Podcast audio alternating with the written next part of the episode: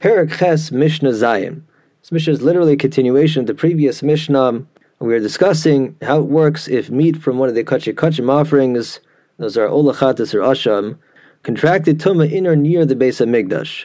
We know for sure that the halacha is you have to burn such meat. The question is, where do we burn it? Do we burn it inside of the Azara in a special place designated for that, or outside of the Azara? So we saw in the previous Mishnah that there are two variables to look at. Number one, what is the nature of the tumah? Is it biblical tumah or merely rabbinic tumah?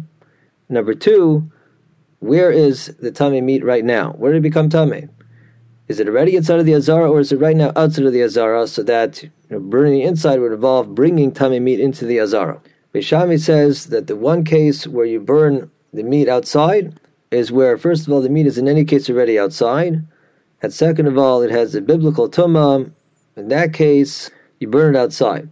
But if you're missing either of those factors, if it's either not biblical tuma or the meat is already inside, then you burn it inside.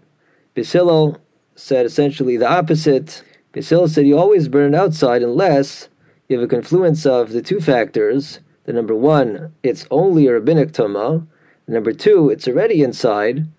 So when you have those two factors together, then you burn the meat inside. But in the other you know, three scenarios you could have, you burn it outside.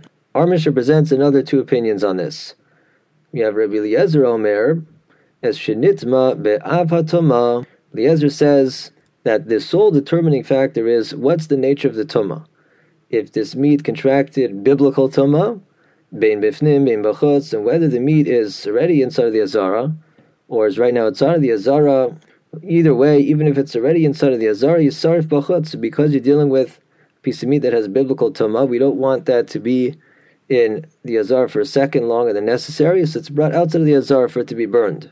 Conversely, shenitma bivlada tuma, if the meat merely has rabbinic tuma, bein bifnim, bein bachutz, whether the meat is right now already inside, or even if it's right now outside of the azara, yisar bifnim, we go and we bring it inside of the azara to burn it because it only has rabbinic tuma so it's not an issue. We're not concerned about the fact that we're bringing tamimina into the azar. It's not, so to speak, really tame. It's only tame at the rabbinic level.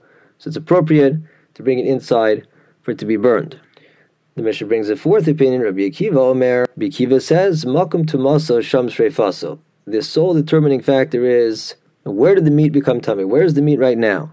If it became tame inside of the azara, it's burned there, even if it became tame on the biblical level.